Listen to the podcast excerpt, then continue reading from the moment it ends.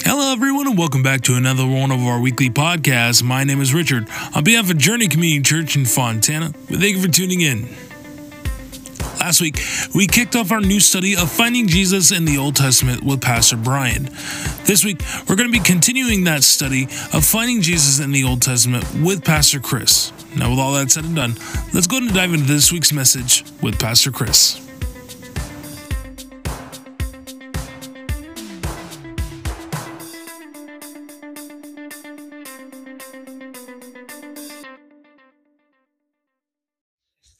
So, football, they give us a two minute warning, and we're all familiar with that.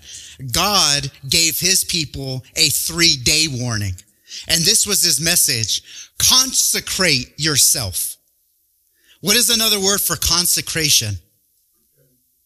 Make yourself holy. And so God, even before he comes, is telling his people, consecrate yourselves, your mind, your body, your soul, even your body, uh, your physical body, clean it and the clothes on your body, wash them for I am coming. And so God on the third day meets the people of Israel. There he is on Mount Sinai, and you know the story. The clouds fill God's holy mountain, and thunder and lightning and his voice made the ground tremble and shake. And God calls to Moses and says, You, Mo, come up to my office. But everybody else, man, woman, child, even beasts of the field are not to come to the mountain. For as soon as they touch it, they shall surely what? die. God is making a statement. I am holy and you are not. Lowly. You are got a whole lot of problems with you. And so Moses goes on up and there the people have made themselves holy before the Lord and they're watching. And Moses then begins to talk and see the Lord. And God gives him two text messages, the Ten Commandments, one dealing with their relationship morally with himself, and the other tablet dealing with their moral relationship with one another. Moses gets this and he heads back down the mountain. He tells the people about what God is doing, and then God calls Moses back up again. And so Moses is there for 40 days and for 40 nights downloading all of the Mosaic law. He's literally getting every jot and tittle so that he can report it to God's people. And what are the people doing down there at the base of the mountain? God for 40 days is telling Moses, I'm holy, therefore you be holy. Consecrate yourself. These are the offerings. This is what you can't do. This is how you bless me. Everything for 40 days. Holy, holy, holy. And God's people unholy. And there they are, did Romans chapter one. God reveals himself to his people and man rejects God reasons God away, and then puts or replaces another form of God in God's place. And so they saw the holy God and they turned to an unholy calf and they began to worship the golden calf. And God tells Moses, Mo, we have a real big problem. We're talking about holiness up here and those people down there are being unholy. And God had his anger kindled against them. And what was God going to do? Wipe them right out. Again, holy God, sinful man. And Moses says, but, but you can't do that for your name's sake.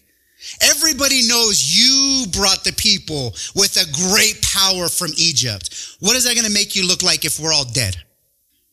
What kind of God are you going to be like? And so Moses then goes down and he was furious. He slams the, the two text messages on the ground and he starts flipping out on the people. And he says, choose this day whom you're going to serve. Is it going to be the Lord or not? And the Levites, they chose God.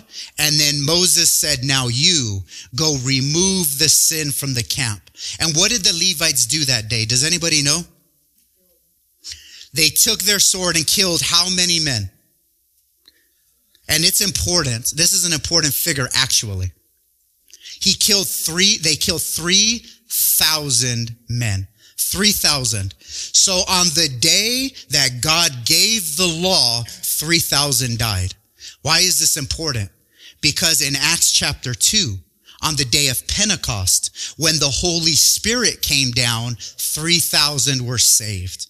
The law, the Spirit, everything is pointing to this redemptive story of God. So God then gives the law to God's people. And it has three components. Does anybody know the, the three slices of the pie that make for the law? Anybody? So the first slice is, and we talked about this, the moral law. God gave the Ten Commandments. This is what you are to do, and this is what you are not to do. The second slice of the pie is the civil law. And because you guys are my people, and because you are to be my nation, this is how you live. These are the laws. These are your judges. And this is how you are to interact with one another. So it was a civil law. And then does anybody know the third part, which finishes the law of Moses? the ceremonial laws. Then now you come with the priest and the priesthood and the sacrifices and all of this points to one person, Jesus Christ. See, us as Christians, and the reason why we are doing this study is to show us, to show you, and to show the world really that Jesus isn't just a tack on. Christianity isn't just the icing on the cake.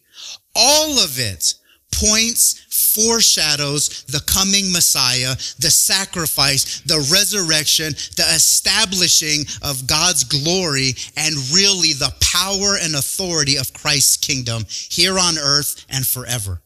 All of it, history is his story. And so when you look at the ceremonial law, when you look at the moral law, and when you look at the civil law, everything points to Jesus. When you look at Israel, the name means governed by God. It points to Jesus. When you look at the history books like Ruth and the Judges and 1st and 2nd Samuel, all of it points to Jesus. When you look at the prophets, their message points to Jesus. And it all culminates in Matthew chapter 1 and following at the babe in Bethlehem although that babe in Bethlehem was there before Genesis chapter one. So everything points to Jesus. So this morning we're going to look at one aspect of the law, the ceremonial law. Now there's four components to the ceremonial law or key figures. There's the offender. Now who do you think the offenders are? Us, the sinners. Then you have the one in whom we offend. Who is that? God, and then there has to be something in order to fix that problem. The sacrifice, but the sacrifice itself doesn't work unless you have what? You have the fourth aspect, which is what? You have the sacrifice, eh, but who's doing all the sacrificing?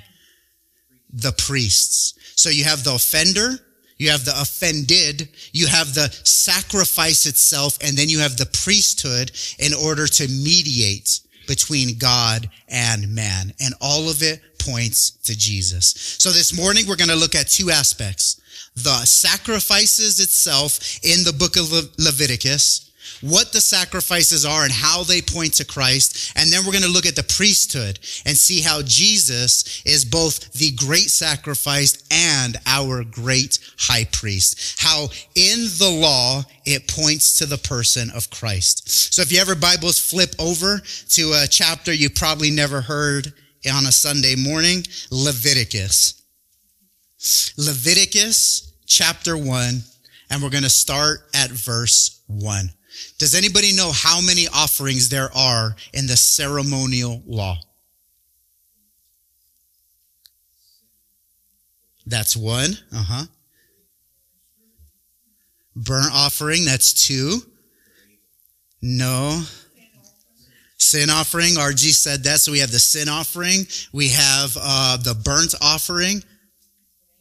The grain offering, that's three fellowship offering or peace offering. That's four. And there's one more. the guilt offering. So there's five offerings within Judaism. Everyone points to Jesus. Three are voluntary, meaning anytime you, you feel like you need to sacrifice to God, these three were always available. And then you had two that God mandated must be done. So let's look at all five of these. The first one is the law of the burnt offerings. Leviticus chapter 1 verse 1.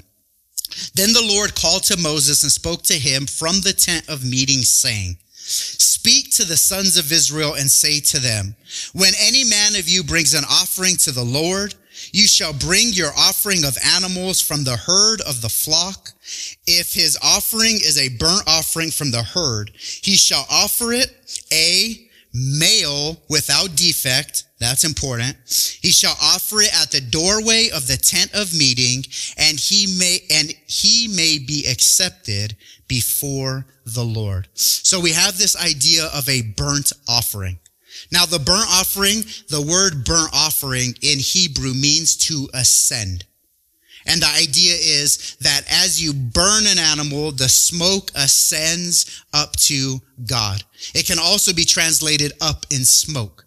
And that's the idea of a burnt offering. Now it was unique because you would take this offering and the whole animal, except for the hide, would be burned on the altar. Every part of the animal, from nose to tail, the animal was consumed with an entire fire. Now, if you were really rich, you would bring a herd.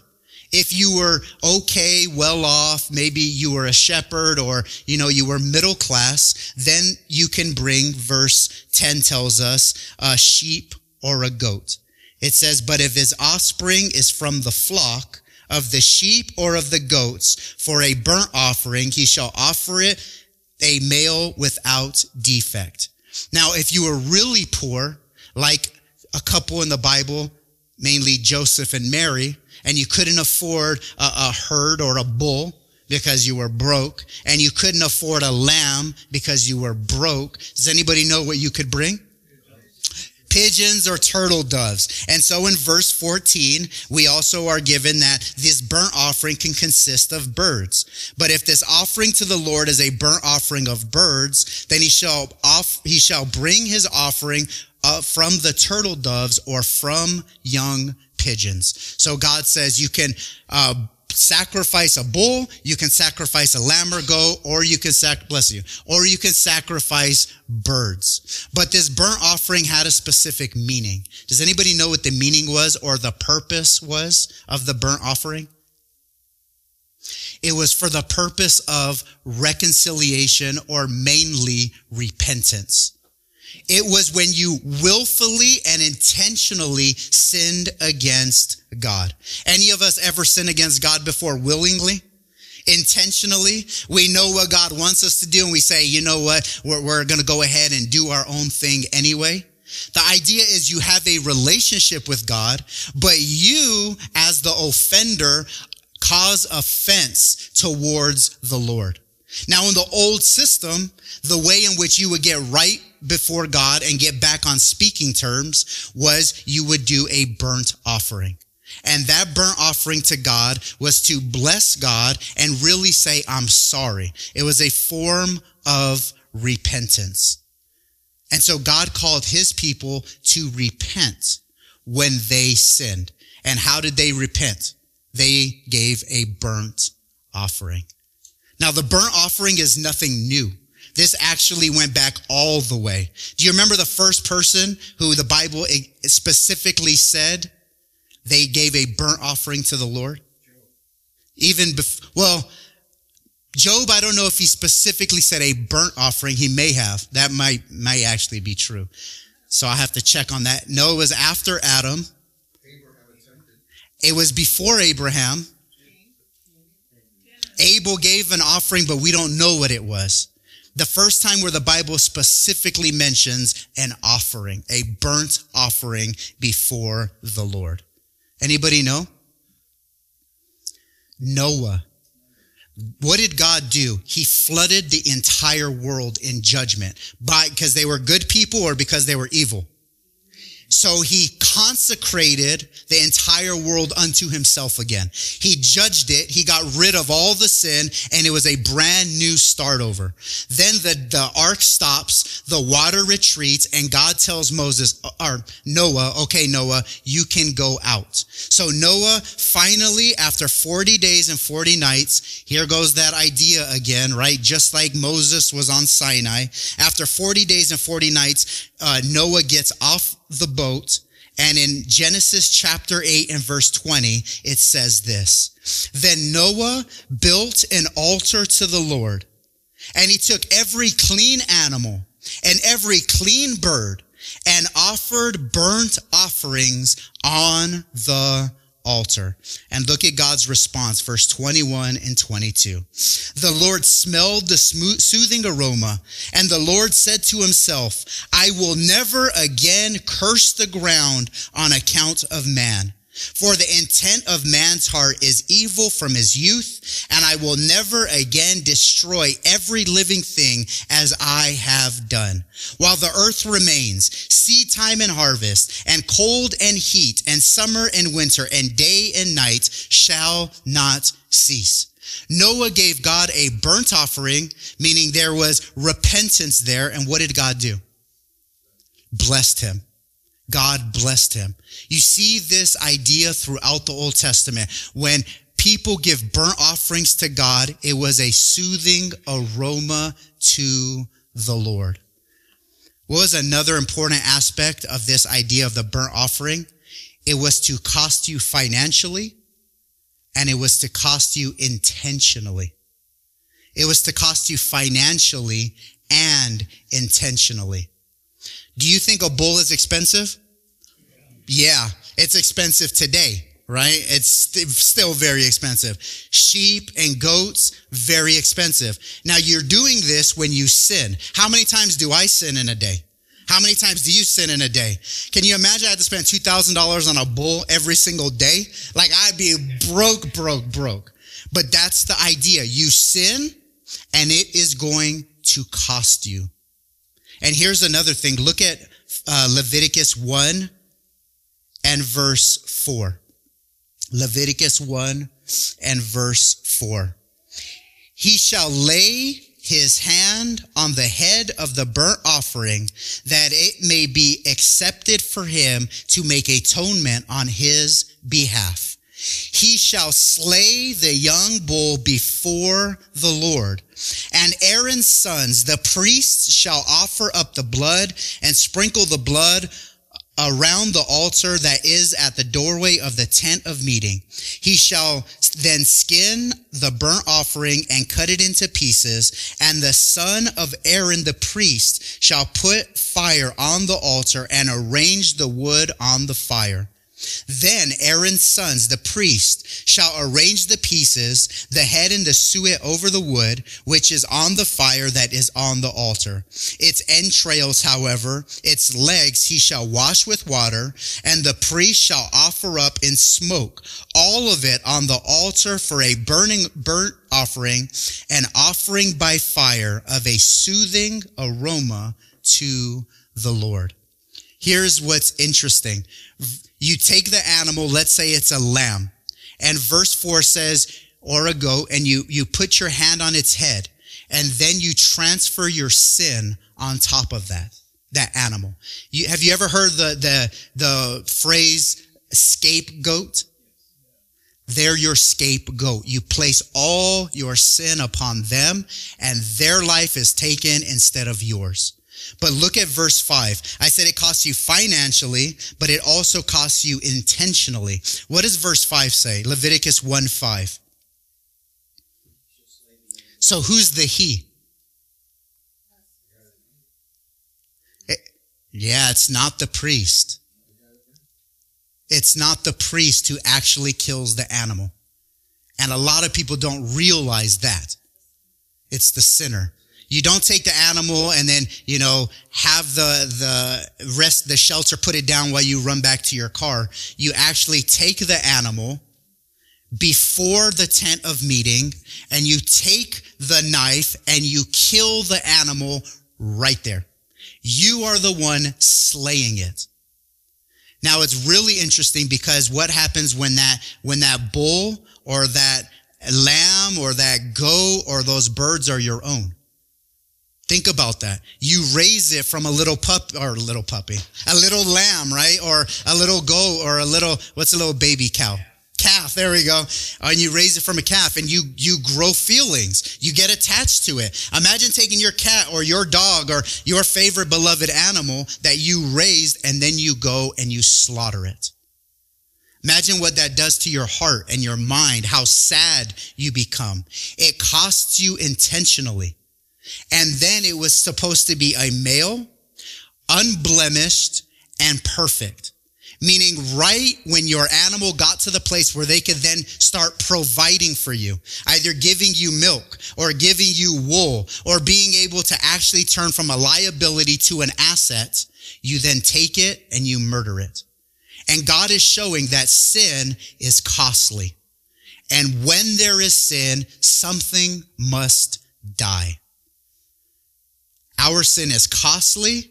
And when we sin, something must die because without the shedding of blood, there is no remission of sin. So how does Jesus play into this whole burnt offering? Well, when we go to the New Testament, Ephesians chapter 5 and verse 1 says this, Therefore, be imitators of God as beloved children and walk in love. What is the burnt offering? It's the idea of repentance. You violated God. You want to get right relate into right relationship with him. So you give the burnt offering as your form of repentance. And then Ephesians 5 1 goes on and says, just as Christ also loved you and gave himself up for us, an offering and a sacrifice to God as a fragrant aroma. So just as, as Noah gave that burnt offering and it pleased God, just as the children of Israel came and gave the burnt offering and it pleased God, so too with us. When our faith is in Christ, it is a sweet smelling aroma unto the Lord because he is our burnt offering. Now the second one, Leviticus chapter 2, is the law of grain offering. Does anybody know what the grain offering is?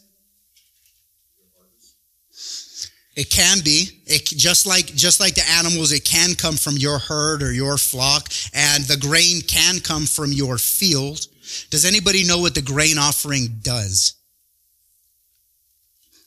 So I'll help you because this is a little fascinating to me at least. The Hebrew word for burnt offering, I'll show you where it's used in the Old Testament. In Judges chapter 3, verse 5, or I'm sorry, verse 15, it says this, Judges 3:15. But when the sons of Israel cried out to the Lord, the Lord raised up the deliverer for them, Ehud, the son of Gera, the Benjamite, a left-handed man. And the sons of Israel sent, and here's our word, tribute by him to Eglon, the king of Moab. The word tribute there in Judges 3:15 is the Hebrew word burnt or grain offering. So what is a tribute? No, not necessarily. What is a tribute? When you give tribute to a king, what, what are we doing? Honoring through how? How are we giving? Honoring the king. We're giving a gift and we're submitting to that authority. You know, when you have a nation that's going to come and, and take everything that you have, one thing you can do is begin to give tribute to the king. And what you're saying is, I acknowledge your authority and I'm submitting to that authority by giving something of value to you. So burnt offering is that idea of repentance now, when you come to grain offering, it's the idea of submission and worship. You submit and then you then worship God in giving to him this idea of thanks or praise. Uh, Leviticus chapter 2 and actually let's go to verse 11. Leviticus 2 verse 11. No grain offering which you bring to the Lord shall be made with leaven.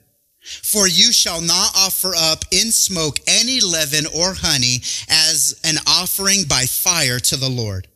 As an offering of first fruits, you shall bring them to the Lord, but they shall not ascend for a soothing aroma on the altar. Every grain of yours, moreover, you shall season with salt, so that the salt of the covenant of your God shall not be lacking from your grain offering. With all the offerings, you shall offer salt. So this is the only offering that doesn't have an animal. It's the only one. The other four, they all deal with the sacrificing of an animal. This deals with the sacrificing of the land. You give to the Lord the first fruits of your land and you are paying tribute through worship. You are honoring him through worship. Now notice what are the ingredients of the leaven or darn. Well, that's one ingredient. What is the, what are the ingredients of the grain offering? It's right there on the screen. Bless you.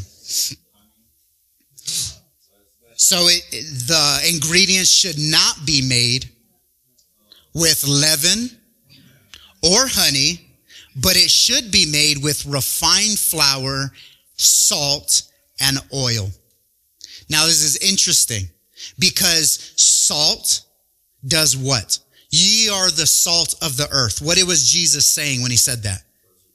You are the preserver of the earth. What does leaven and honey do? What does it really do? When you think of it just from a biological, chemical perspective, it, it decays. That's what honey and that's what leaven does. It decays. It's a rottingness. And the Bible equates leaven with sin, with this idea that a little leaven leavens the whole lump. A little sin permeates and sin rots and sin brings shame and sin brings decay. And again, sin equals death. When we sin, someone, something must die. So you come into the New Testament and you read this idea of uh, Jesus and 1 Corinthians 5 and Paul saying leaven causes sin. When people coat their steak in honey and they leave it out, they do that so that the steak can age because honey again begins the decaying process. So our worship and our tribute to God must be without decay, i.e. sin. The grain offering was an offering to God that was to be holy it was to be pure. It was to be without this idea of any decay, meaning our worship is to last forever. And this is interesting because the burnt offering, what happens with the burnt offering? God gets the whole thing. They burn it and the priests get the skin. With the grain offering, it's a little different. God gets a little piece of it and the priests get to eat a little piece of the pie.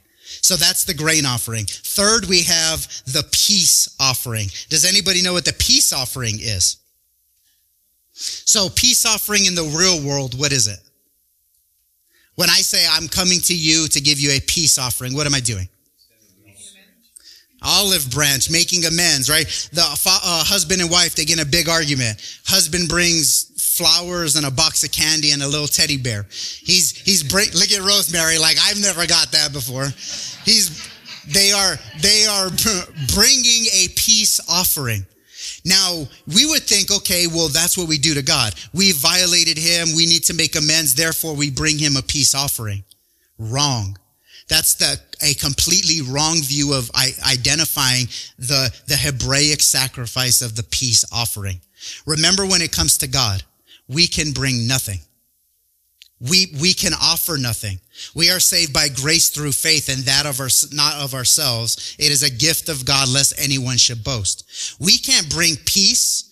And this is also known as the fellowship offering. We can't make fellowship with God on our own. We can't reconcile ourselves to God on our own.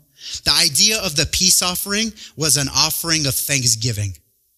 It was an offering to say to God, thank you for all that you've done in uh, Leviticus chapter 3, starting at verse 1, we see the peace offering. Now, if his offering is a sacrifice of peace offerings, he is going to offer out of the herd. And here's the first time, whether male or female. So the gender does not matter when it comes to the peace offering. He shall offer it without defect before the Lord. He shall lay his hand on the head of his offering and slay it at the door of the tent of meeting. And Aaron's sons, the priests, shall sprinkle the blood around the altar. From the sacrifice of peace offerings, he shall present an offering by fire to the Lord. The fat covers the entrails and all the fat that is on the entrails and the two kidneys with the fat that is on them, which is on the loins and the lobe of the liver, which he shall remove with the kidneys. Then Aaron's son shall offer it up in smoke on the altar on the burnt offering. So you have the peace offering with the burnt offering. It is an offering of fire of a soothing aroma to the Lord. But if his offering of sacrifice, but if his offering for a sacrifice of peace offering to the Lord is from the flock, he shall offer it male or female without defect. And there are two reasons why you offer a peace offering. And this is an offering of thanksgiving to God. Does anybody know the two reasons why you offer this offering? I said one already to give thanks to God. It's a way in saying, God, you are so faithful. Does anybody know the second reason?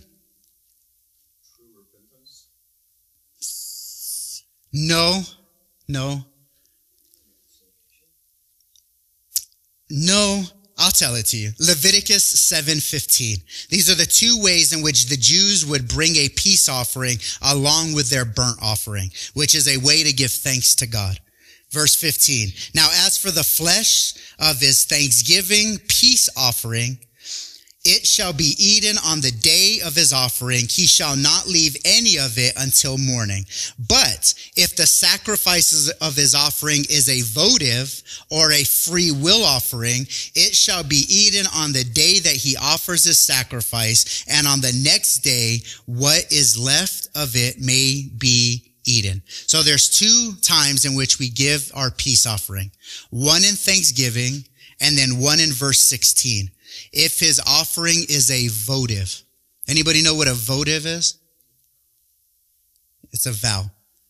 When we make our vow to God and then we complete our vow to God, then we give a peace offering to the Lord because we are now in fellowship with him. And our vow, our peace offering to God is a thank you for being faithful, for getting us through the trials. Anybody know a very famous uh, peace offering that was made in the Bible? I'll give you a hint. She was amazing. So there's like not that many women named in the Bible. She was incredible. She was faithful and she was going through tough times and she made a vow to God. No, you guys named every woman but the woman. And she gave a vow to God and God was faithful. And because God was faithful, she fulfilled her vow by giving a peace offering to God. Who? Hannah. Let me, let me read you her story. Did we say Hannah? I'm so sorry. I didn't hear you. I'm so sorry. Hannah, let me tell you her story real fast. First Samuel chapter one.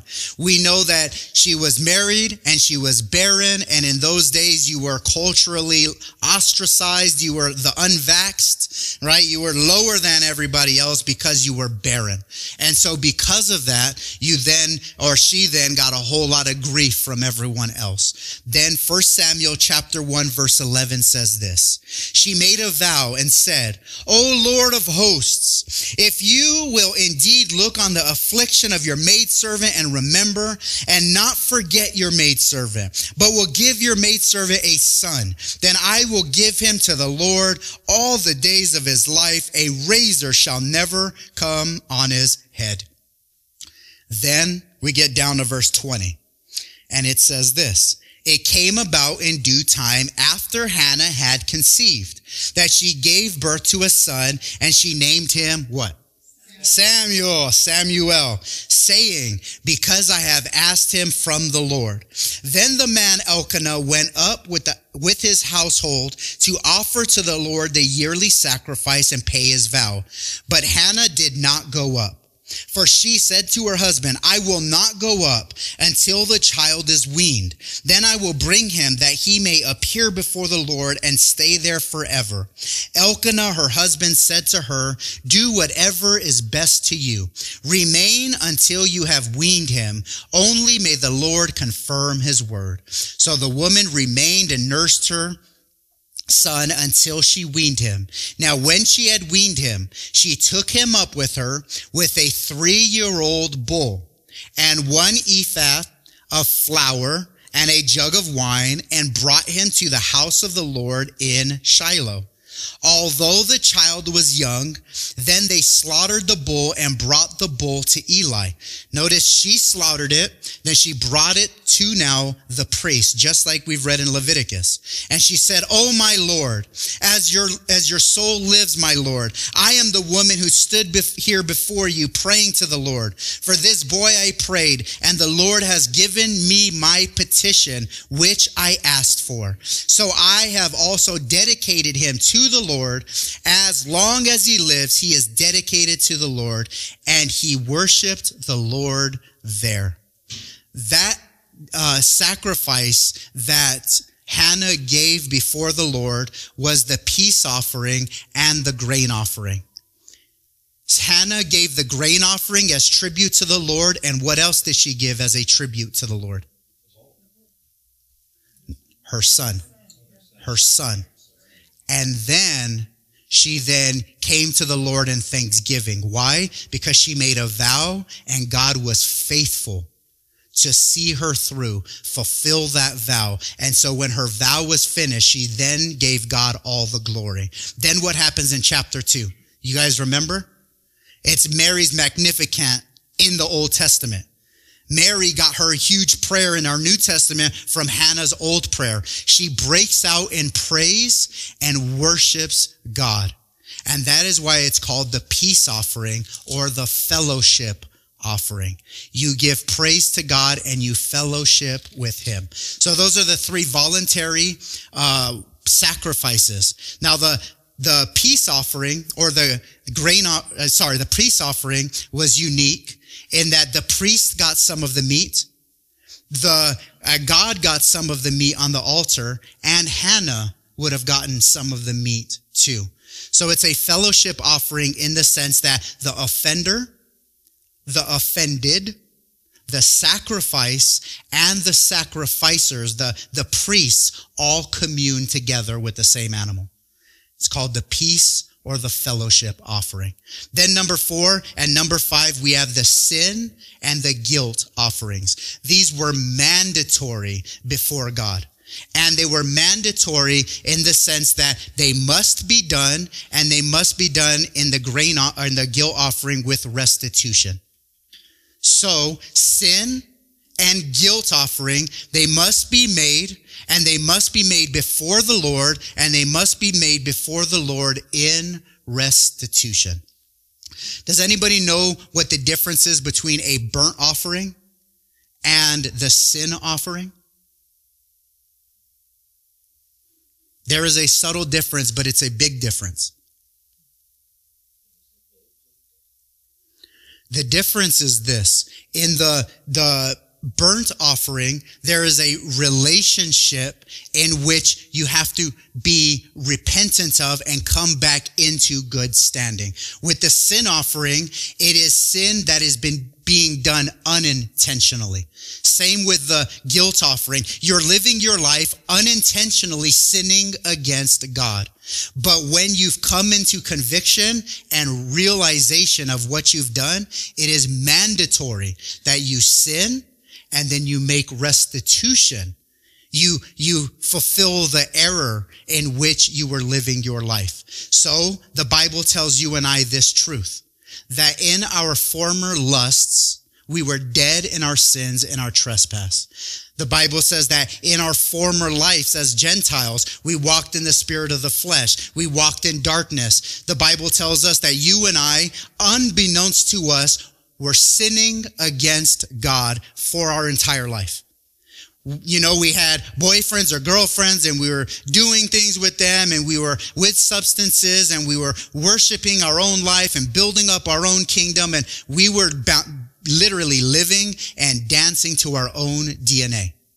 But then scripture tells us that the Holy Spirit does three things. What does the Holy Spirit do to the unrepentant world?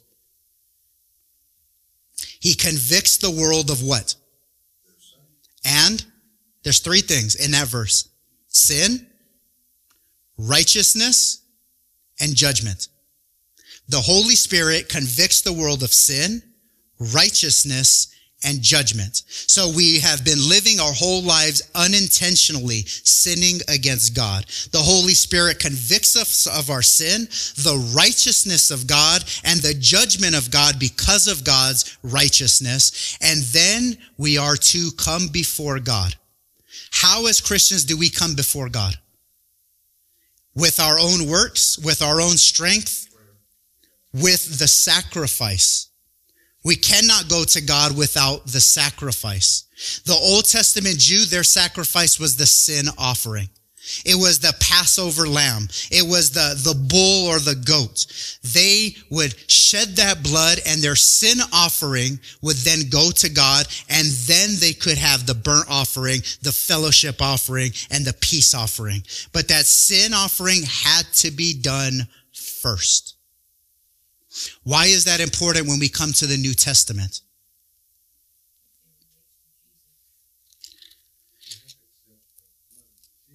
We're convicted of our sin, we're convicted of God's righteousness, and we're convicted of God's judgment. And God tells us you cannot come on your own. And there is no temple. And there are no animal sacrifices and there is no priesthood. So how then could a, a sinful man get with a holy God? Impossible. Cannot happen. So God then sends his son to be our sin offering, our guilt offering, our burnt offering, our grain offering, and our peace offering. In other words, we have relationship with God because of the sin offering.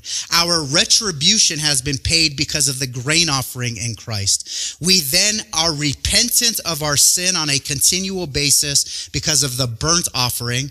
We pray tribute to God in whole worship because of the grain offering. And then we thank God for all that he has done in our lives. And that is the peace or the fellowship offering.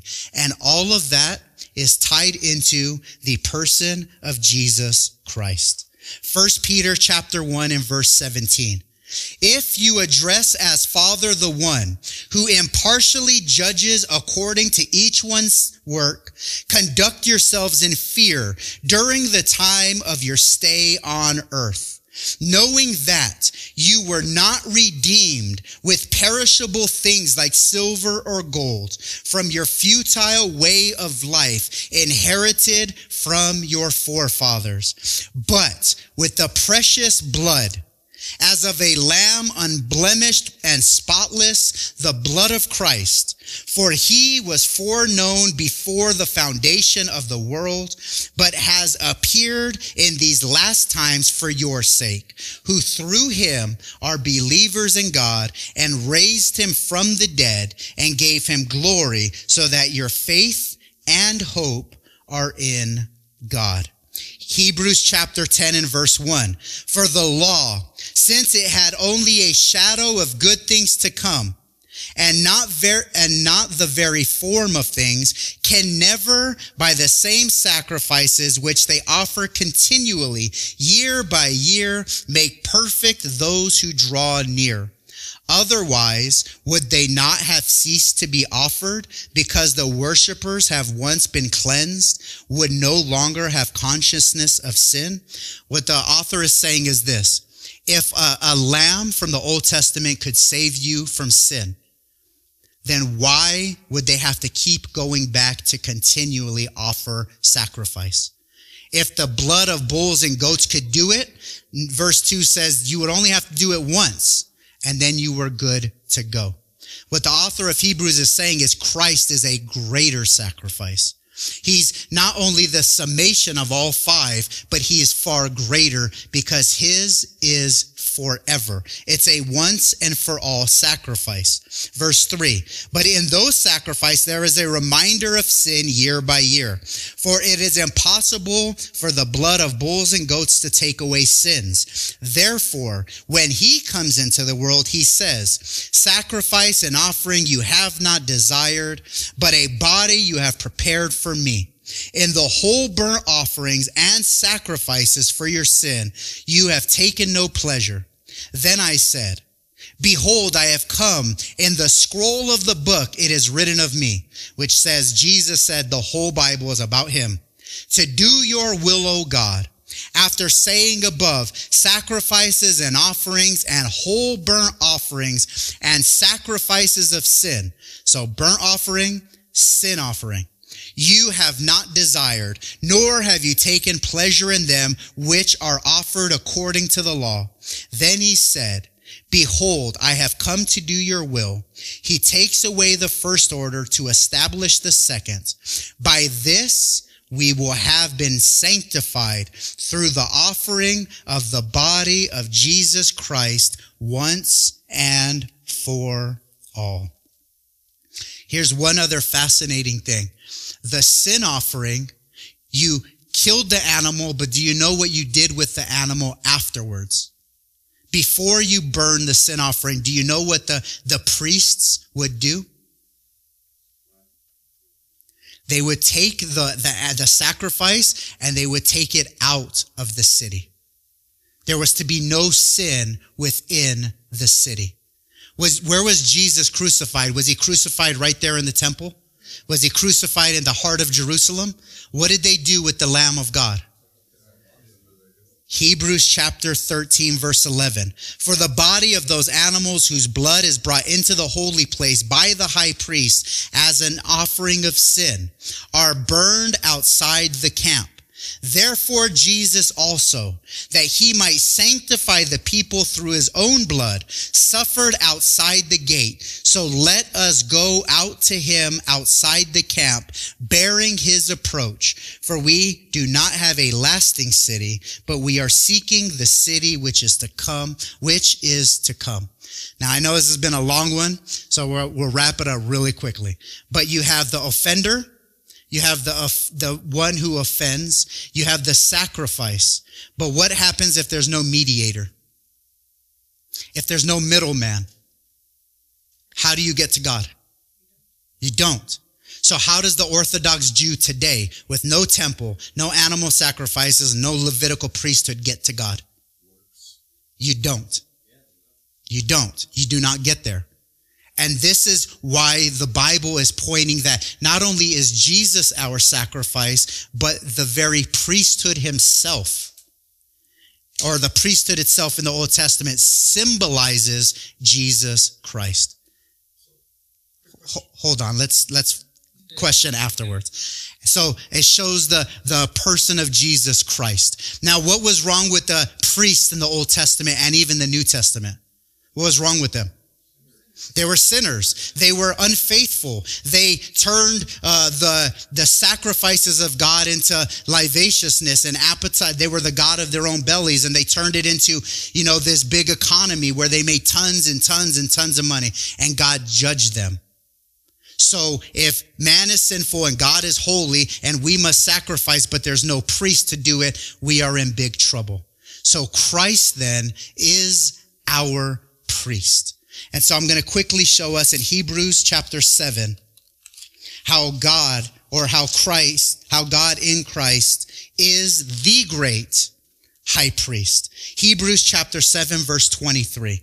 The former priests, on the one hand, existed in greater numbers because they were prevented by death from continuing. But Jesus, on the other hand, because he continues forever, holds his priesthood permanently. So what is Jesus? Why is he better than the Old Testament priests according to verse 23 and 24? Because he's eternal. What happens with the other priests like Eli or the sons of Aaron or Aaron himself? You, they get old and they die. They get old and they die. They get old. So you're just churning over priest after priest after priest. Jesus is eternal. Verse 25. Therefore, he is able to save forever those who draw near to God through him, since he always lives to make intercession for them. The priests were the middlemen. They were the, the cell phone provider, if you would, between God and man. You couldn't talk to the Lord without the priests. So they were the mediators. Now Jesus is our great mediator. What does that mean? It means he's praying for you and he's speaking on behalf of the Father on your behalf all the time.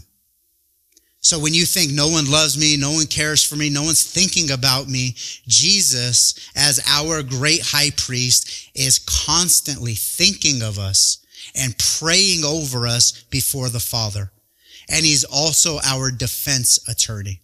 The scripture says that Jesus Christ the righteous is our advocate before God the Father. Satan is constantly telling uh, God how you and I and Journey Community Church and we're all sinners and unworthy. And Christ is there as our defense attorney advocating on our behalf. The priests of the Old Testament could not do that in the same form. Verse 26, for it was fitting for us to have such a high priest, holy and innocent, undefiled, separated from sinners, and exalted above the heavens, who does not need daily, like those high priests, to offer up sacrifices first for his own sins and then for the sins of the people, because he did once and for all when he offered up himself. For the law appoints men as high priests who are weak, but the word of oath, which comes after the law, appoints a son made perfect. Two things here. The priest would have to sacrifice animals. Christ sacrificed himself. The animals would have to be sacrificed over and over. Christ's sacrifice was once and forever. The priests had to sacrifice for their own sin so that they could then go before God holy. Christ was sinless, so he never had to sacrifice on his own accord. And then lastly, and we'll close with this, I promise. Hebrews chapter 2 verse 17. And this is a big one when it comes to our person, our relationship and inner interpersonal relationship with Christ. Hebrews 2:17. This is another reason why Christ is better than the priests of the Old Testament. Therefore, he had to be made like his brethren in all things, that he might become a merciful and faithful high priest in things pertaining to God to make propitiation for the sins of the people. That means to satisfy God's wrath. For since he himself was tempted in that which was su- suffered, he is able to come to the aid of those who are tempted. Here's the last reason why Christ is better than the priests of the Old Testament. He is faithful, he is merciful, and he knows what you're going through. The priests of the Old Testament, they didn't have land. God gave the land. They, they weren't out and about working like the regular folk. They worked for God. They couldn't relate to the, the sinners that were out in the world. But Christ who came, who lived among us, being made in the image of man, but being God, lived the perfect sinless life and can relate to our sin.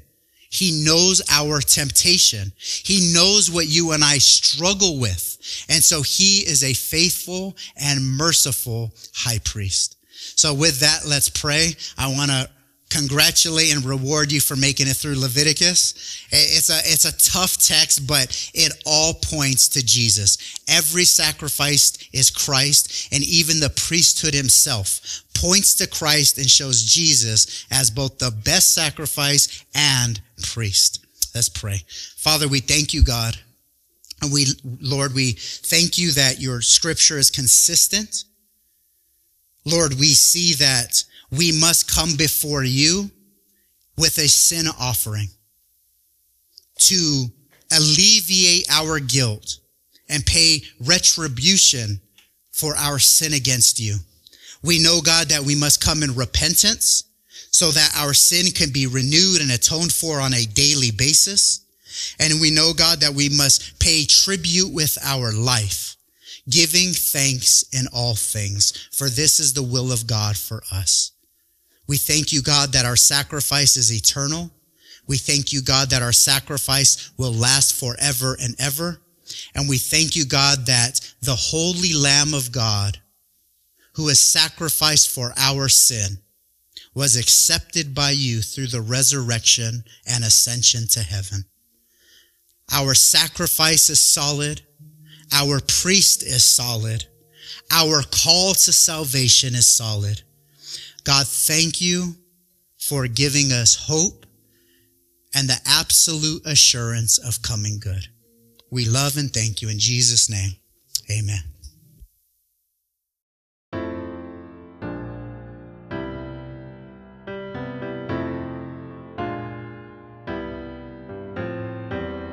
That is the end of this week's podcast. We thank you for joining us for another inspiring message. If you enjoyed this teaching, please take a moment and share it with others. If you're interested and would like to find out more information about our location, time of worship service, or even what ministries we offer, we encourage you to visit our Facebook page at Journey Community Church Fontana, where you can find all that information and more. Again, on behalf of Journey Community Church in Fontana, we thank you for tuning in. Have a blessed week, and we'll see you here next time.